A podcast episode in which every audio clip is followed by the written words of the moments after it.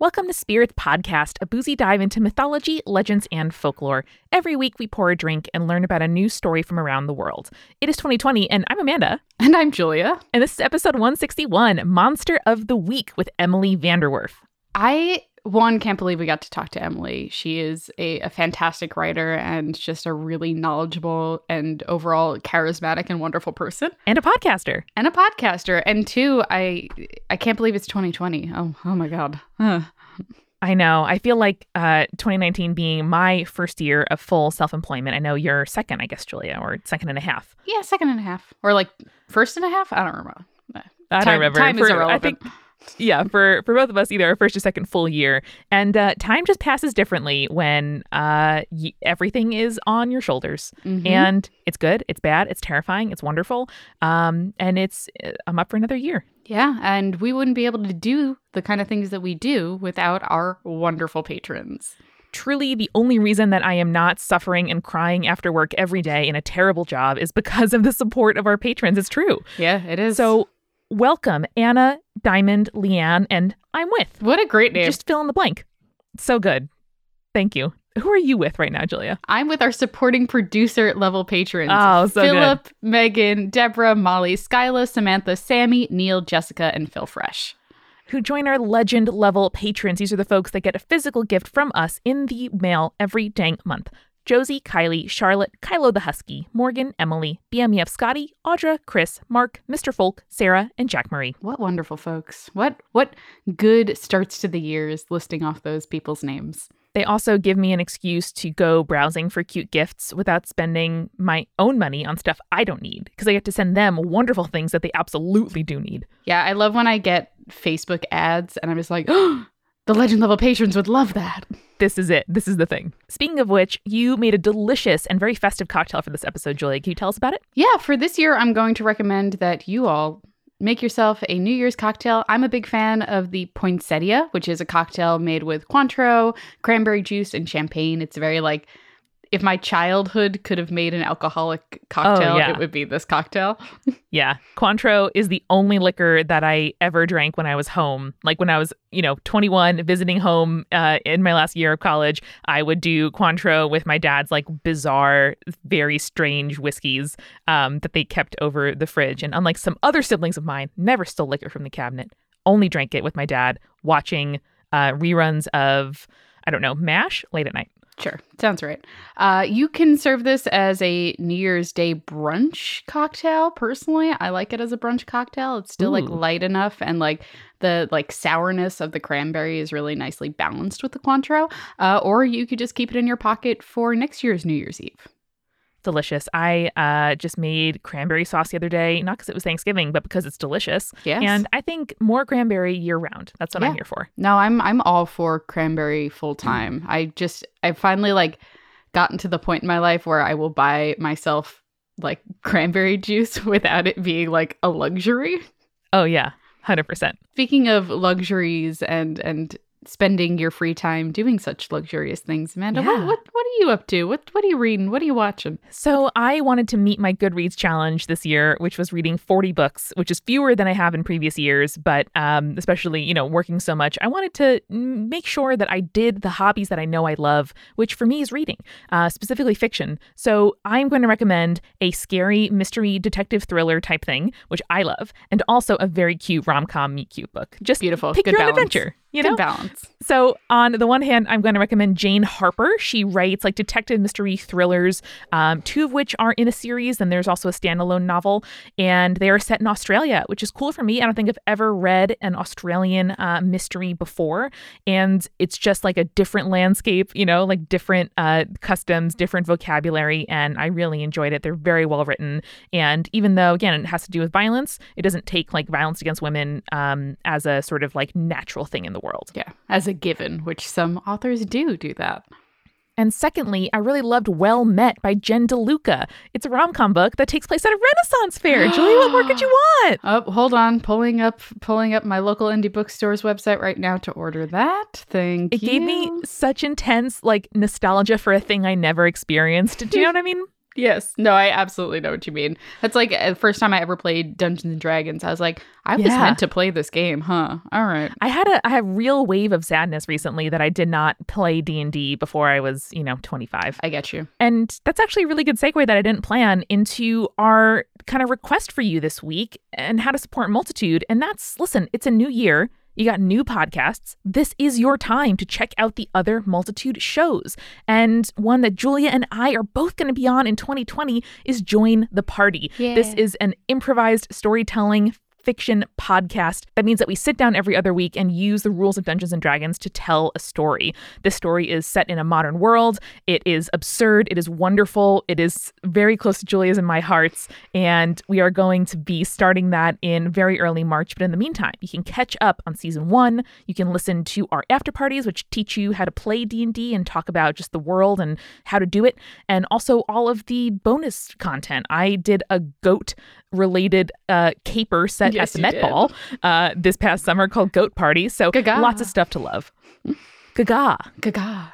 Oh gosh, yeah. I'm I'm very excited to be joining join the party, mostly because I'm very already emotionally invested in my character and I'm going to cry Oh, yeah. when people meet them. It's super exciting. And of course, there is also Potterless, where our good friend Mike reads the Harry Potter books, but also experiences the broader Harry Potter universe uh, every single week. So, whether it's talking about a theme park, about uh, wizarding, Price is Right, or reviewing the books, movies, rides, it is a wonderful show. There's always snark and hot takes to be had, and lots of great guests, including all of us here at Multitude and tons of our friends and new friends. And of course, there's also Horse, which is hosted by Mike and Eric Silver. And I have never really cared about basketball ever in my entire Yeah. life. But Horse is about not the wins and losses and the stats and all that kind of stuff, but it's about the weird stuff that happens when you create a culture around a sport. Yeah, they have fascinating interviews. They talk about the WNBA, the NBA, all kinds of history about basketball, like the U.S. men's Olympic basketball team that went to Germany under Hitler's rule.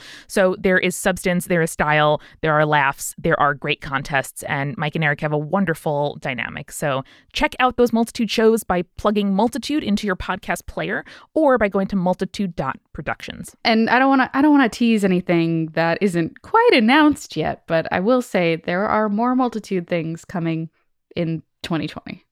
There sure is. And it's going to be awesome. And the only way that we get to do this and keep doing it is for the support of listeners like you, as my local PBS station used to say. So, genuinely, no matter how much you can or can't support us on Patreon, listening to our shows, telling us that you like them on social media, and recommending them to your friends is uh, just a wonderful thing that we do not take for granted whatsoever and uh, will help start our 2020 off right. Yeah, we appreciate you and we hope that you go into 2020 with the best vibes possible. And so, without further ado, please enjoy the wonderful episode 161 Monster of the Week with Emily VanDerWerff.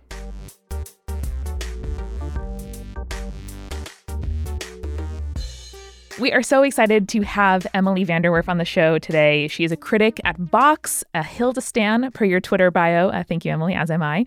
Uh, the co creator of Arden and the author of Monsters of the Week, which is a critical companion to The X Files, and also the host of Primetime, the, the Vox TV history podcast. Welcome, Yes. Emily. I, I do a lot of things apparently. You I'm, do. I'm, I'm so happy to be here. Oh, yay. You do a lot of things and they're all shockingly wonderful every They time. Uh, I don't know about that, but I try. Well, listen, we, we don't flatter here on Spirits Podcast. We drink and we tell truth. Perfect. Very true. Very true. I would love if you could just kind of start by giving your thesis of Monster of the Week as a trope for our listeners who might not be familiar with the concept. Right. Monster of the Week really as a idea first sort of came into public consciousness with the TV show The X-Files where they needed a a divide between the episodes that were part of what they called their mythology, which was this weird, long, overarching story about uh, aliens and bees, and oil and like it was really convoluted and complicated and if you were 15 year old me you were super into it and if you were not 15 year old me you were not super into it. Um, but then they had all these other episodes because they did up to 25 episodes a season. So those other episodes were just like mulder and scully went to a town and there was a monster and they met the monster and they like fought the monster and then the monster escaped. And they started calling those monster of the week episodes and the name really stuck and now it's just kind of like if you have a show that's in sort of genre uh, adjacent, Monster of the Week has become like the way you refer to like even like you know Star Trek Discovery or whatever. They might mm. they'll have Monster of the Week type episodes. Um, it's of course a spin-off of Case of the Week from the detective procedural, but it really has taken on a life of its own uh, and has just become like a, central to the way we talk about these shows. Hence the title of of the book that uh, Zach and I wrote. Yeah. You know, I use Monster of the Week to refer to any like procedural where that episode doesn't like advance in a material way the larger plot, including Elementary on CBS, my favorite TV show, uh, which is like if that is an adaptation of Sherlock Holmes, like that should be the case of the week. But I have never heard that phrase, and I think that truly marks me as a child of the internet. That's true. this is yeah, this is really true. Like there's case of the week. Um, House had disease of the week. Like mm. there were all, like there are all of sorts of different different spin-offs and it started with Case of the Week, but Monster of the Week is the one that's had the most resonance because of course the kinds of people who talk obsessively about television are also frequently uh, obsessively like following science fiction and horror television. So yeah. I and it's probably just a, a me thing, but I think I can recognize and remember like a vampire or an alien or a werewolf more than I can recognize like polio or whatever the the house uh, disease is this week. yeah, yeah, uh, polio uh, or it, sure. ricket. You know, rickets or it was never scurvy. That was the thing on House. They were always like, "Is mm-hmm. it no lupus? Lupus, lupus. was the it thing. Was it never, never lupus. never lupus. That was Julia's and my like huge bonding pop culture uh, uh, property in high school. It's I don't. True. I really don't know why I said scurvy. I feel like I should be fired because like, no, I mean, it was rarely scurvy either. I mean, I can think scurvy? of maybe one scurvy maybe episode.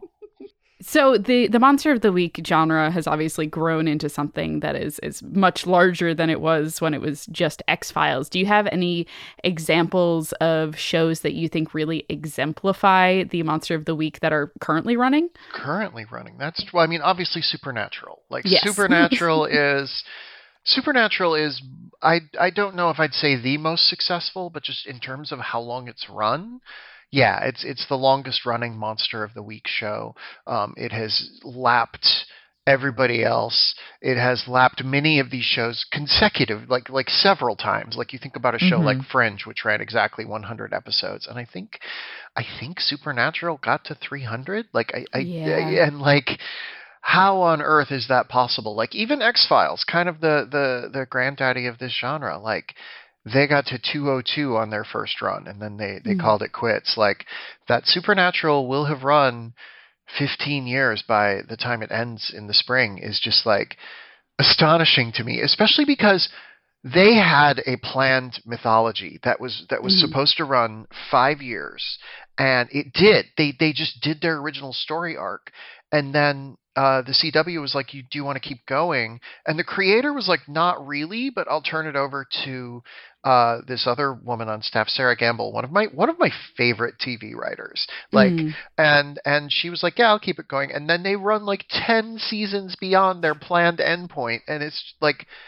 for the most part, I don't regularly watch the show anymore, but for the most part, you know, fans seem pretty happy with what's happened since then. So that that I think is a show where the monster of the week trope showed its sheer elasticity. Actually, it, it really overlaps nicely with with uh, what you folks do on this show because that is a show that's like like if X Files was based in weird uh, government conspiracies, Supernatural's based in like weird urban legends, mm-hmm, and mm-hmm. They've got they've gotten away from that because of course you do after 300 episodes. Like, what are you guys going to be talking about after 300 episodes? You know, I know, right? I don't even. I think I'm going to just start revisiting old things, which I'm sure Supernatural has oh, done yeah. as well. yeah. Um, Another show that I think does interesting things with the Monster of the Week trope is The Magicians on Syfy, which is Oh. not coincidentally show run by Sera Gamble. Um, and it is not Monster of the Week in the traditional sense. It's more of a magical problem of the week question. But those problems tend to manifest themselves as like monsters or magical creatures that are are you know hard to approach or whatever. And the monsters can be fun or they can be creepy or they can be silly or whatever. But like that is a show where it has an incredibly complicated ongoing plot that is almost impossible to follow.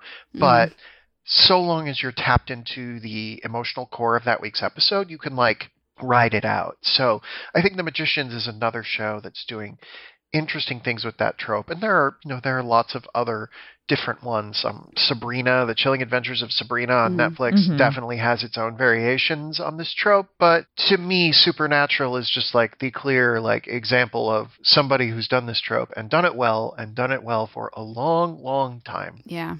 I wasn't aware of that kind of like handing over of the show after an original plot arc had been fulfilled. That's like a Simone Biles level of sticking the landing. Like that must be so Yeah. hard to pull off. Yeah, and like I remember hearing they were going to do that, and I was like, okay, well, this show's got maybe two years left in it tops, and Yeah. like the show was on the verge of cancellation year after year after year, and uh, I guess like the CW just needed programming it could sort of slap on and draw a reliable audience, and then it goes on Netflix and becomes like a hit on Netflix, and it's not like hugely rated on first run television, but it is a really well performing show. Like the CW is going to miss it once it's gone, but Yeah. also 15 years. What a long time to be on any show. Yeah, Yeah. that is a commitment Yeah, for sure. yeah. I would love to ask you what you think makes a good monster. And that's like a topic I'm sure you could do an entire podcast on. Um, but it may be specifically in a Monster of the Week episode. And then also, what are some really fascinating like deviations from that norm? Um, like on on AV Club, you posted a or they posted a excerpt of um, a chapter of the X Files book on Bad Blood, which is one of my favorite episodes as well. And I think does a really interesting kind of like subversion or inversion of what a monster is supposed to be. So let's start maybe with the uh, the typical, and then get into our favorite um, sort of inversions of that trope. Well, I was thinking about the roots of Monster of the Week, and like I was gonna jokingly say that Grendel was the original Monster of the Week, but like he kind of was. like like Yeah. the structure of Beowulf is very similar to a Monster of the Week TV show. Like Mm. where you go from Grendel to Grendel's mom to the dragon. I think I'm missing one in there, but like that book or that poem rather is just like like a series of episodes that add up to a larger story. And uh, what does that remind you of? So Mhm. like the classic version of the monster of the week is that the monster reflects something emotionally in the landscape of either the hero or the world or the audience.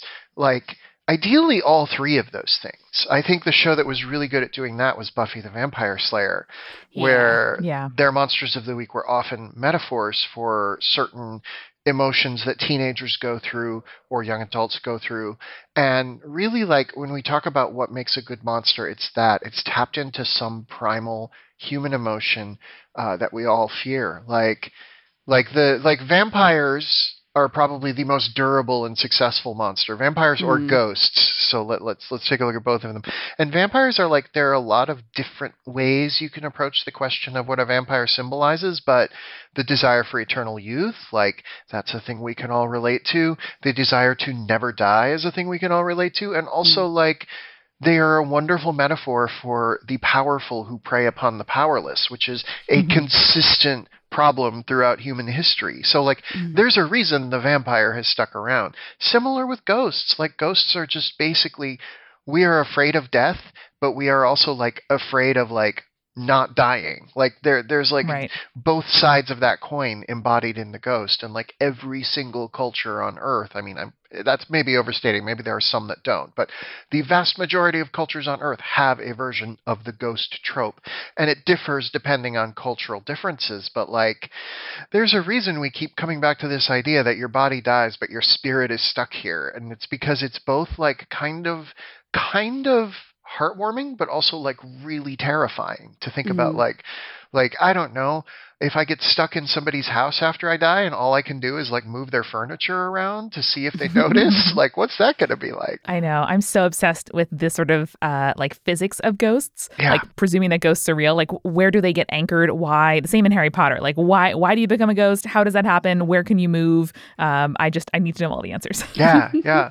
I think that um, you mentioned the Bad Blood chapter that uh, Zach wrote, which was on AV Club, and I think that one of the things that makes a really different monster or a really interesting monster is the level of empathy that the writers and directors and performers playing that monster can bring to that character. And I do think that is what X Files did that set it apart from Mhm. even Buffy. Like X Files was terrific at coming up with monsters that even if you thought they were evil and, you know, deserved to be punished or whatever, they had some core to them where you were like, "Oh, I recognize what's human about this. I I recognize within myself the parts of myself that could twist toward the monstrous if like this was some hunger I had or this was some Yeah. need that I had. And like the best monsters are often just like a need or desire that a lot of human beings have that is twisted to a point where we realize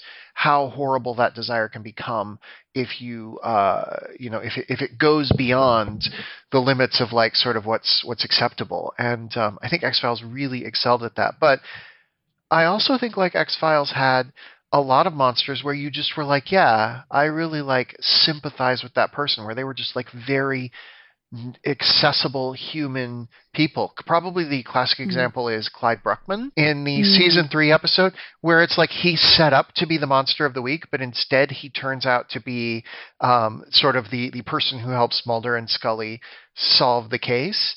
And Yeah. he's uh, his whole thing is he's a psychic who can only see when people will die and how they not when people will die. He will only see how people will die. So like Mm.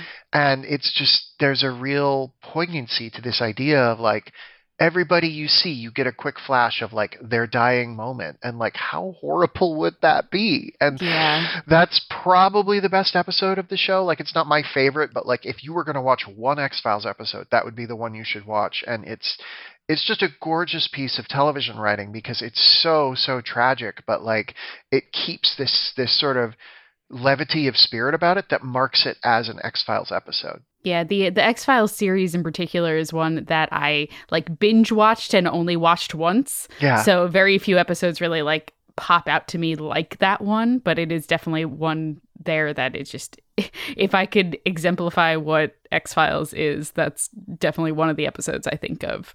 Uh, the Yeah, other being the modern day Prometheus or the postmodern, Postmodern, yeah. Prometheus. Uh, That is oh, that. God.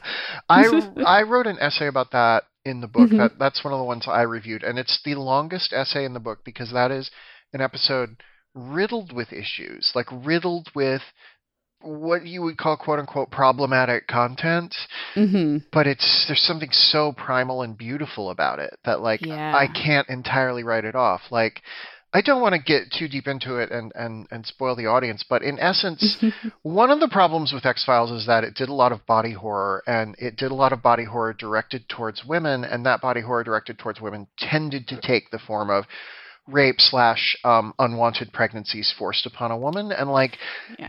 that's definitely a trope that pops up a lot in horror centered on women. I mean, Rosemary's Baby is probably the classic example, but Yeah.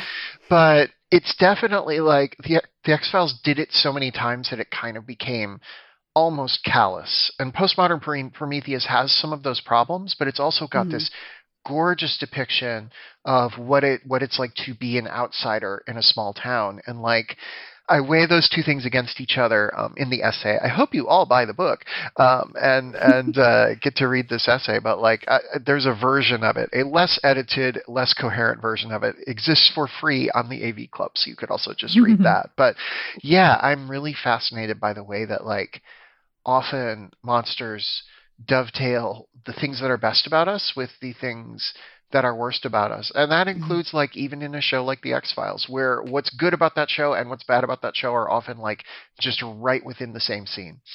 Uh, I'm just sitting here thinking about how true that is and how much how I'm going to right after this episode buy the book and make sure that I can kind of sit with that idea for a little longer. I I love about the Clyde Bruckman episode, you know, to your point earlier, Emily, about like the the things about the monsters are things we either relate to or or kind of like worry about ourselves. Yeah. Um, like to me, that episode is is saying like, hey, humans are the only animals cursed with the knowledge of our own death, and that is an extreme example, and it's something where you know it plays out um, in knowledge of other people, and that makes it a little bit easier to kind of like stand out and remove and analyze it. But I'm thinking here, like, yeah, I, I don't know what life would be like to live not knowing that I will die one day. Yeah. Um, and it's just, it like invites you to kind of do that. Um, and I, you know, self consciously, I sort of see it in myself as a like a yeah, man moment where I'm like, yeah, man, we know we're going to die. But that's what, I don't know, that's what um, horror, sci fi, fantasy does for me Right. um, is like gives me a, a sort of like screen upon which to like project uh, all of like Plato style, you know, like all of these things swirling within me that are a little bit too bright to look at directly. I suppose you could argue that the thing that like helped us build human civilization and uh, hastened our demise as a species was like that we became aware that that we could die and like Mm. suddenly we're like oh well we gotta like essentially leave like all other species sort of the way that they escape death is they reproduce. And like Mm-hmm. you know they don't realize why they're doing that. It's just a primal drive. But like we were suddenly like oh wait we can die. We'd better like leave things behind. We'd better create a system that makes it harder to die. And uh, we did that so well that we killed the planet. So good for us. Yeah, and like capitalist accumulation, colonialism, like all of these, all of these things, Mhm. generational wealth, like these are all, um, I think, yeah, like they're they're band aids against death, um, and the illusion that you know if something about you uh, exists after you that isn't like giving back, enriching people's lives, you know, like Yeah. some some more um, kind of like societally minded um, idea that like if you and your immediate descendants um, can be like insulated somehow. I think the the urge is that you can be insulated against death, uh, but that's you know not possible for any of us. And yet, if you look at like the top horror tropes, like the ones we talked about, ghost, vampire, but also like the zombie, like they're all warnings against what it is to try to live past death. And Mhm. like it's it's like we're trying to warn ourselves about ourselves, but are like doing a really poor job of it because like I mean, I would love to be a vampire. Like, if there are any vampires listening right now, please come over. uh, we'll uh, wait. I just invite vampires into my house. You, like, you did. You, you broke the cardinal rule there, Emily. I just, uh, I just really screwed that all up. But anyway, I, I would be a vampire. I think it sounds fun. It sounds very glamorous. Mm. Have you seen Only Lovers Left Alive? Uh, yes, it was back when it came out, so I don't remember it that well. But yeah, I have seen it. Yeah, it was a, a 2014 film. I mentioned it on the show before um, with Tilda Swinton and Tom Hiddleston as the like protagonist vampires. Um, and I haven't rewatched it since then, so there could be aspects of it that I today would not like be super in love with. Um, but I I loved it so much because it focuses on uh, the sort of like decadence and boredom and Mm. just like day to day um living of what it means to be alive for centuries uh, or even millennia. Yeah, um, what we do in the shadows is another one. That, and that t- takes it from a more comedic point of view. But both the film and the TV show are very interested in like, God, how much would it suck to be like alive for centuries upon centuries? Like, it Mhm. would not be fun. You would get bored really easily. I get bored if I, my internet goes out for an hour. Like, yeah, I know. I think about that often. Um, I just read Jia Tolentino's book Trick Mirror, Oh, uh, yeah. a collection of essays about like being alive and on the internet, um, and the sort of like reckoning with the sort of momentary uh, terror of being alone, like without your phone for a moment, uh, just really echoes that that like that soundless void of death. Uh, and even though my brain might not make that connection in the moment, I do know that like any moment that my hand like automatically reaches for Twitter uh, when I am like idle waiting for a bus, um, I'm just like, yeah, no, I know I'm gonna die one day, brain. Like, thank you for trying to distract me against that. Well, we know what happens to people who don't have the expectation of seeing other people. And like I mean, we're ta- even talking about like the most hermit-like person, the most introverted person like you sort of need that dopamine hit of like hearing another human voice even if it's just outside your window and like that is what's uh, that is like really fascinating to me. This idea that like we are hardwired to want human contact, and tech has like taken that desire and amped it up to 13, and like Mhm. it's like it's like rotted all of our brains and uh, you, you're absolutely right like when i misplace my phone for five minutes i just get like really desperate in a way that i don't if i like i don't know misplace my wife she'll find her way back She's a person. She knows Yeah. what She she's doing. eventually. Um, I, I think that brings up a really interesting point about like uh, the rise of isolationist horror in uh, in recent years, especially like with the lighthouse and stuff, which I'm still blown away by having seen that uh, like what a month ago, a month and a half ago. I still think about it every day, you know. yeah oh yeah. Um, I really love this boom we have in like I guess you'd say indie horror. I know a lot of people are not huge fans of it, but um, just for me, those movies have been so meaningful. Um, Mm. You know, there a lot of them are kind of about like transgressions against society. I mean, horror is always about transgressions against society, but like these movies tend to be about like really rigid uh, communities, often like death cults that Mhm. are um, that are dictated by like incredibly specific rules. And like I had this thought after I saw the movie Ready or Not uh, a few months ago, uh, Mhm. which is a movie, a, a a very fun, pulpy kind of horror movie where uh, a woman marries into a family and then they try to kill her. Um, and that movie, like again, there's a death cult, there's a rich family that's just like riding everything down into the grave, and I'm just like. I'm wondering why in the 2010s we have all of these movies about like like old rich people who just like want everybody to die and are like dragging say? everyone off the cliff Huh. with them. I don't know what that's about. Like what psychic need as a society are we expressing through these films? Who can say? Yeah, exactly. Where on earth did Jordan Peele get those ideas from? Honestly, oh, so good. The the turn of like comedic horror in recent years, like Uh-huh. being absolutely horrifying, but also hitting because comedy and horror have so many of the same like bare bones to them. It's all about the the timing, whether or not the the result is something horrifying or something uh, you know funny and positive is just you know a matter of the genre itself. So it's really really nice to see that kind of growth and stuff. And i feel like you know uh, we're seeing it more too in in tv and stuff as well. And try to trying to bring us back to the monster of the week and the tv uh genre as a whole. I just love horror as a way to to teach us about ourselves, even though it's not a thing that I would like identify myself as a fan of. Um, and I, I wonder if anyone else has sort of examples of like, I don't know, things that movies make you, that horror movies invite you to think about that might not be right on the tin. Like, I, for example, love Jennifer's Body, and I've loved it from the moment I saw it. Uh, before it was ironic, um, and and now people realize that it is really good. Uh, and and for me, this idea that like you know, it's it's exploring relationships between uh, women best friends. It is about like you know women kind of turning violence on men um, and kind of inverting that you know woman as like the the target um, presumed or explicit of any uh, sort of horror situation. Or it follows about kind of like shame, um, about sex, about you know the ways in which we kind of pass on uh, hurt to others or use others and intimacy as a way to kind of like distract or to to transmit um, things we might be carrying within ourselves. Uh, so I I don't know. Anyone else have a an idea um, to toss out there for people who might not have really delved into horror yet, but are convinced after our rollicking conversation? I think we've just created so many horror fans, honestly. Um, I, I, I actually do have one. Um, y'all seen the movie Midsommar, um, which came out this summer? I have not yet. i i have not yet Okay, all right. Uh, that is a I, movie. I know all the spoilers and stuff. I just haven't gotten to see it. I will try to I will try to not spoil what happens in the movie, but that is a movie about um, a woman who's used to hanging out with men who finds a community of female friends, let's say, and like finds a I'm so nervous. finds a uh, shared purpose with them that uh, and like and like a, an emotional uh, support system that feels lacking in her everyday life. And for Mm. some reason, this movie tends to speak to a lot of trans women, and I don't know why that could possibly be.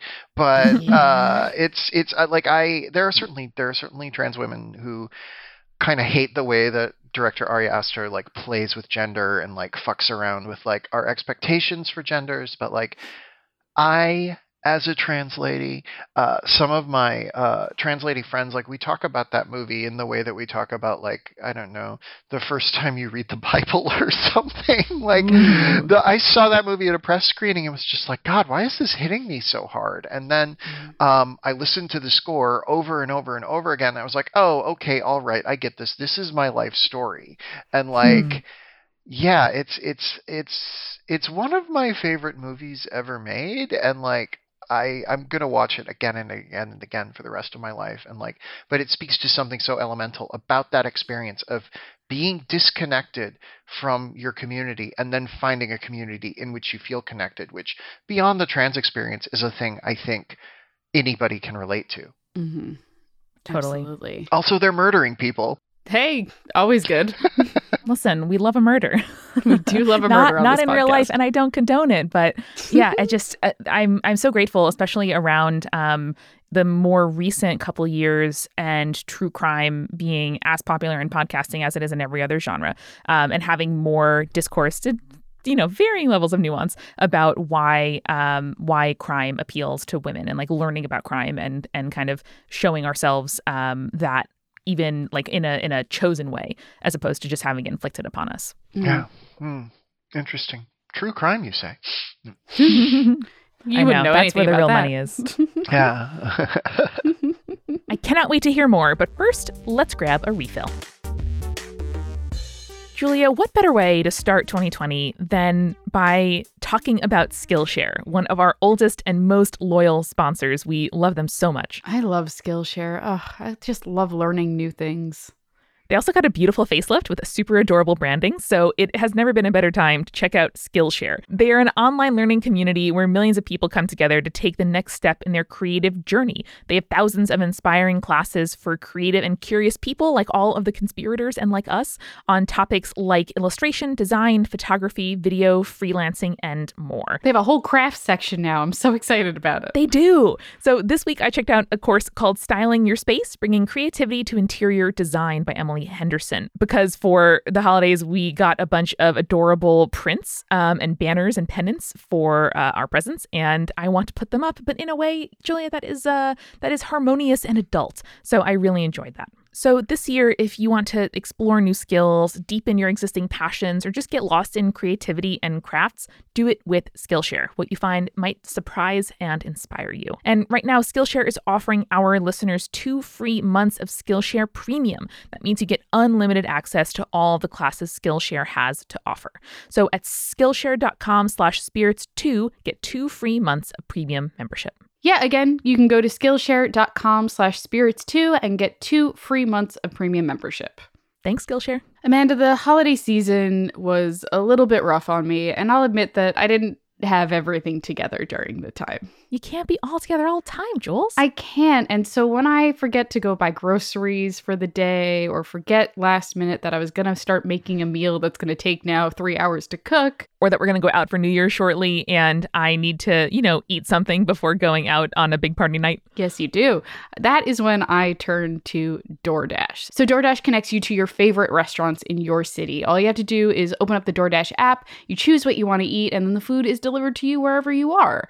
Uh, not only is your favorite pizza place or that Chinese place, Amanda, that can make all of the sauces without garlic for you, Yes, they can. they're already on DoorDash, but there's over 340,000 restaurants in 3,300 cities. So you might just find a new place. That's all 50 states and Canada. And whether it's national restaurants you really love or local faves, you can let dinner come to you with DoorDash. Yep. So right now, our listeners can get $5 off their first order of $15 or more when you go and download the DoorDash app and you enter the promo code SPIRITS. That's $5 off your first order of $15 or more when you download the DoorDash app from the App Store and enter promo code SPIRITS. Yep, don't forget that's promo code SPIRITS, $5 off your first order from DoorDash. And Julia, what goes better with a delicious meal at any time of day than an amazing cocktail that you made yourself in your own home? Nothing. Nothing goes better than that. There's nothing. That's the answer. Because, again, one of our favorite and most loyal sponsors, Shaker and Spoon,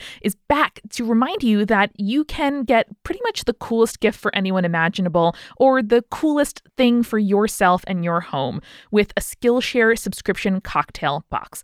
Basically, what happens, they send you enough ingredients to make three different cocktail recipes developed by world class mixologists, all based on one bottle of liquor. So you get one bottle of that month's spirit and you have all you need to make 12 drinks at home. We hung out with the folks from Shaker and Spoon at our office warming party, and they brought the ingredients to make Applejack cocktails. And oh my God, I can still taste them. It is so delicious. I gave two different shaker and spoon boxes as gifts this holiday season, and the recipients were over the moon. It's a great way to try new spirits or to try new ways to enjoy your favorites. So you can actually get $20 off your first box at shakerandspoon.com slash creepy. That's a new code because we wanted to change it up for 2020. Shakerandspoon.com slash creepy to get $20 off your first box. Thanks, Shaker and Spoon. I look forward to getting my delivery real soon. Absolutely. And now let's get back to the show. So, we talked a little bit earlier about vampires and ghosts in the Monster of the Week genre. And I've been watching a lot of this, is going to make me sound like such a dork. I've been rewatching a lot of Charmed on Netflix lately yeah. because that was a very like informative TV show that I would like wake up in the on the weekends and watch at 10 a.m. because they always had reruns on. Uh, and like one of the biggest tropes that they play with in particular because it's so deep into the lore of the show is demons. And I would love to talk a little bit about like how gender and demons in Monster of the Week shows is played with a lot because yeah. the the what like when you gender the demon uh, more like masculine presenting it usually tends to be about like power and control and more like focused on basically domineering and then killing women.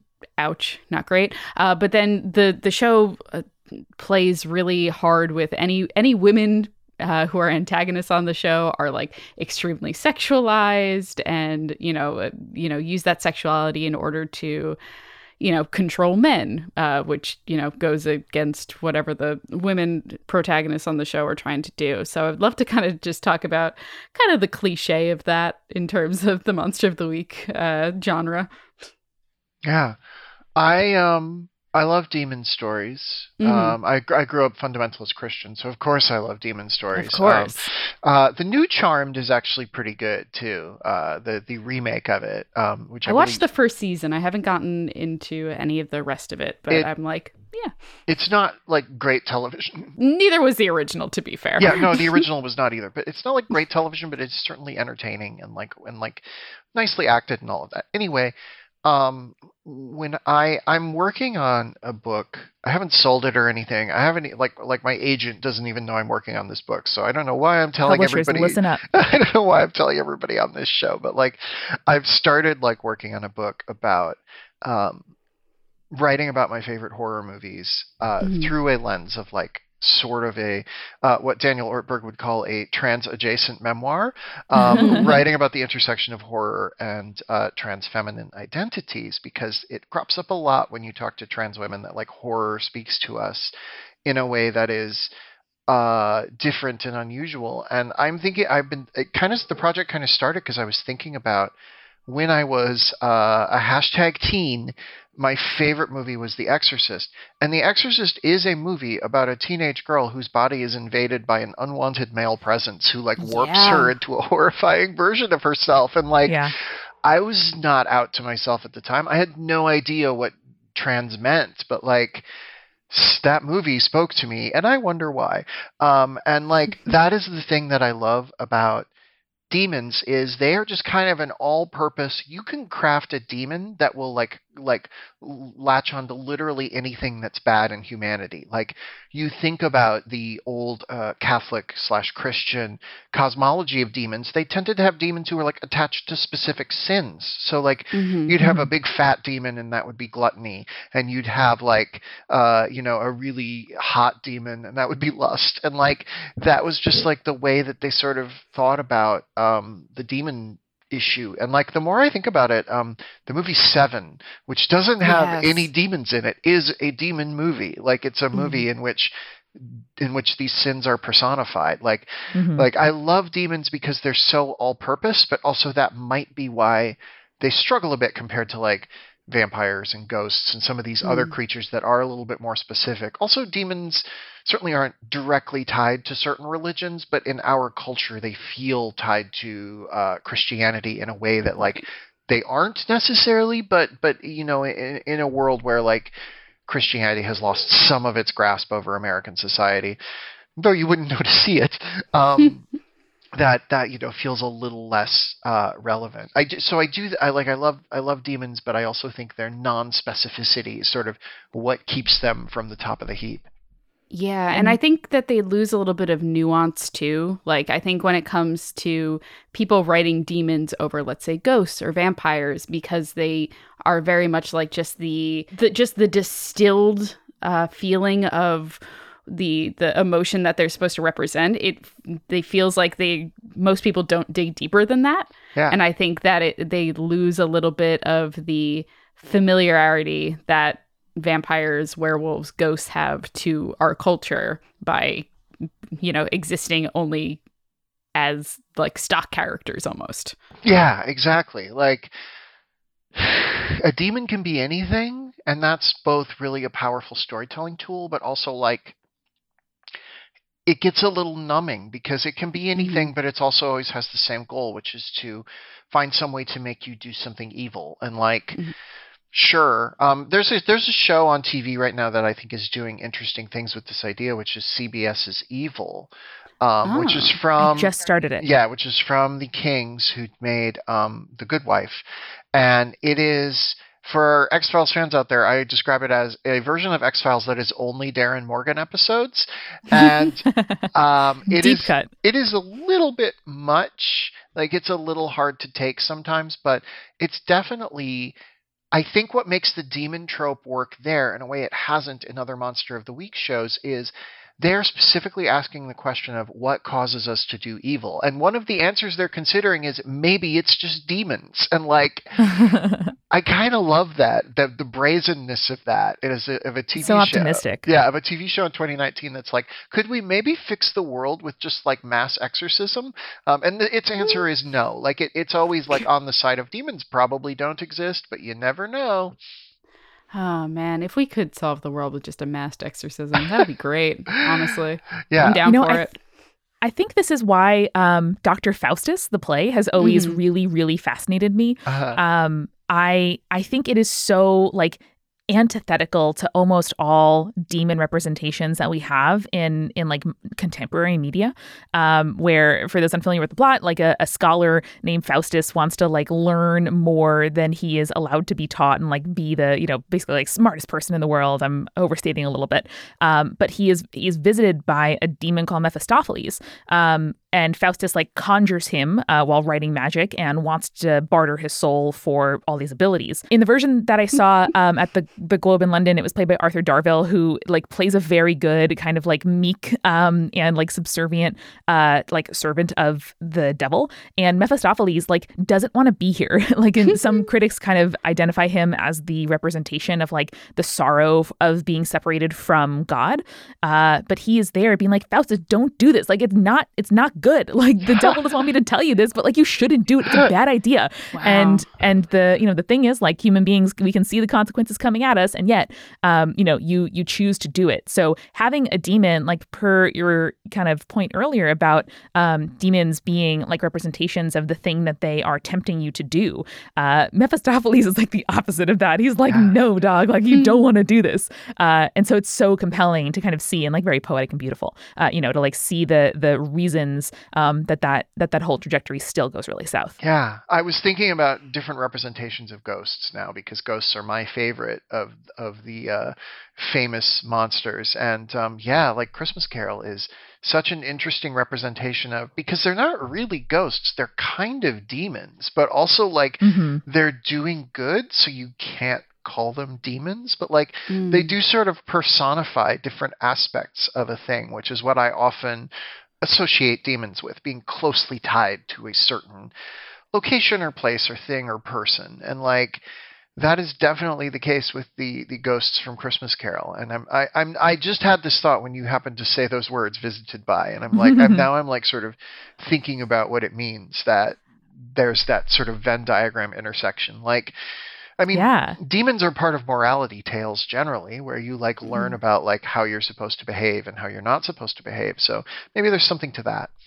I, I think if I can extrapolate off that a little bit more, uh, now that you framed that in my mind, all I can think of is the story of Job. Oh, And are are the spirits Go in, in, Christmas girl. Carol in. just acting as the role of the adversary in the uh, the story of Job? yeah, I think that's Ooh. yeah, like the the idea that like they're they're good spirits, but they're Mhm. framed as ghosts, which we tend to think of as at least you know scary if Mhm. not malicious sometimes they are malicious and most of the but most of the time they're spooky and we don't like them um and yet like scrooge makes friends with these ghosts scrooge and these Yeah. ghosts are tight and like uh i i just i love that idea of like I mean, I realize that that the re- the creative reason for them to be ghosts is because like Christmas ghost stories used to be very popular, and Dickens was Mhm. like, "I'll write a Christmas ghost story." But yeah, the, there's sort of this resonance with other types of horror within A Christmas Carol, and my favorite adaptations of that story always are more horror specific. Yeah, I just I'm obsessed with this idea of a demon wearing a ghost's skin Yeah, because if demons are the most kind of like shifting and adaptable um, of of the you know the big five, we have to come up with some kind of like copyrighted phrase to describe the these like major monsters. Um, just the the idea that they would put on a trope that you expect or have some preconceived notions about is like dastardly and very demonic. Yeah, yeah. I mean, it's it is like like you look behind a lot of these monsters and you find something like a demon lurking there, but Mhm. the monsters that have really taken off are the ones who like gain that like specificity that demons lack. So like there's this kind of especially in our western culture where Christianity was so dominant for so long, like there's a kind of give and take between all of these different archetypes that like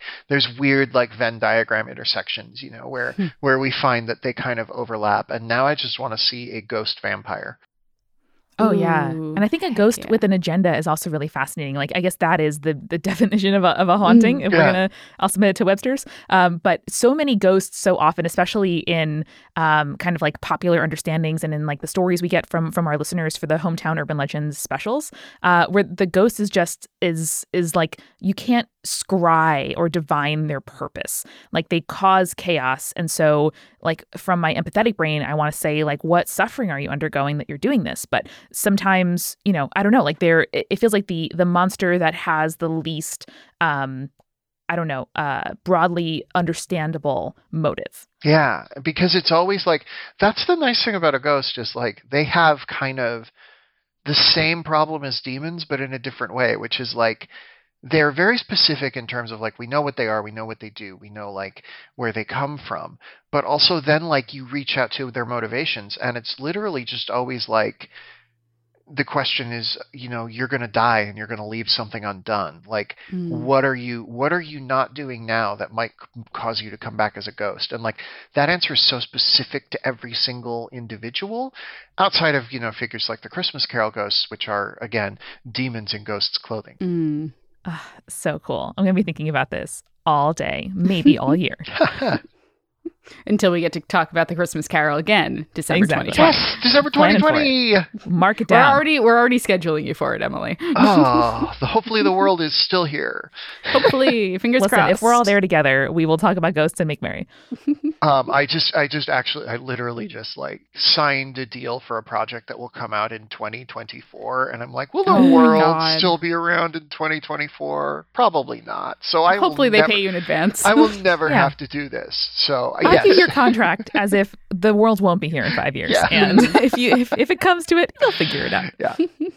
Emily VanDerWerff, thank you so much for joining us uh, to talk about everything that I love and stuff that I uh, could continue talking about for the- the rest of time. hey, it was so great to be here. Um, do you need me to plug stuff? yes, You're we were just welcome about. to. Okay. um, Since it's January 1st, uh, you can go and check out the feed for my podcast Arden. It is a true crime. I, I, always call it a true crime parody. I don't know that that's specifically true, but it is a true crime show where uh, it's fictional cases that we solve every season, but they're simultaneously based on real true crime cases and Shakespeare plays. Mm. Um, and our season two is about to launch, and uh, we probably have some goodies up on the feed for you to listen to. So check out Arden on the podcatcher of your choice.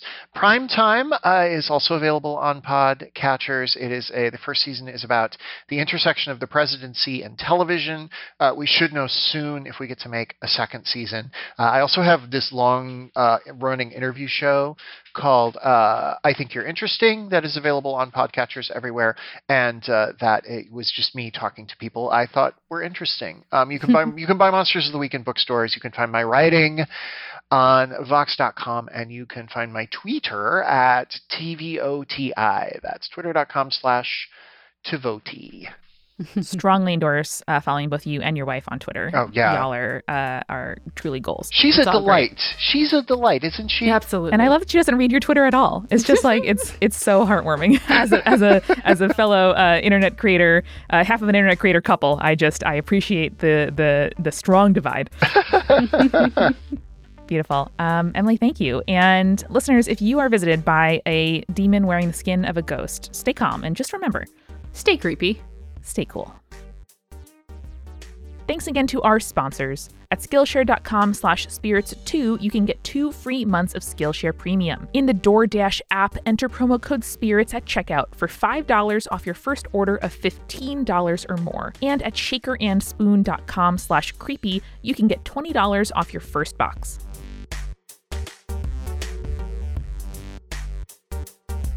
Spirits was created by Amanda McLoughlin, Julia Schifini, and Eric Schneider, with music by Kevin MacLeod and visual design by Allison Wakeman. Keep up with all things creepy and cool by following us at Spirits Podcast on Twitter, Instagram, Facebook, and Tumblr. We also have all of our episode transcripts, guest appearances, and merch on our website, as well as a form to send us your urban legends at spiritspodcast.com. Join our member community on Patreon, patreon.com slash spiritspodcast for all kinds of behind-the-scenes stuff. Just one dollar gets you access to audio extras with so much more available too recipe cards, director's commentaries, exclusive merch, and real physical gifts. We are a founding member of Multitude, a collective of independent audio professionals. If you like spirits, you will love the other shows that live on our website at multitude.productions. And above all else, if you liked what you heard today, please share us with your friends. That is the very best way to help us keep on growing. Thank you so much for listening. Till next time.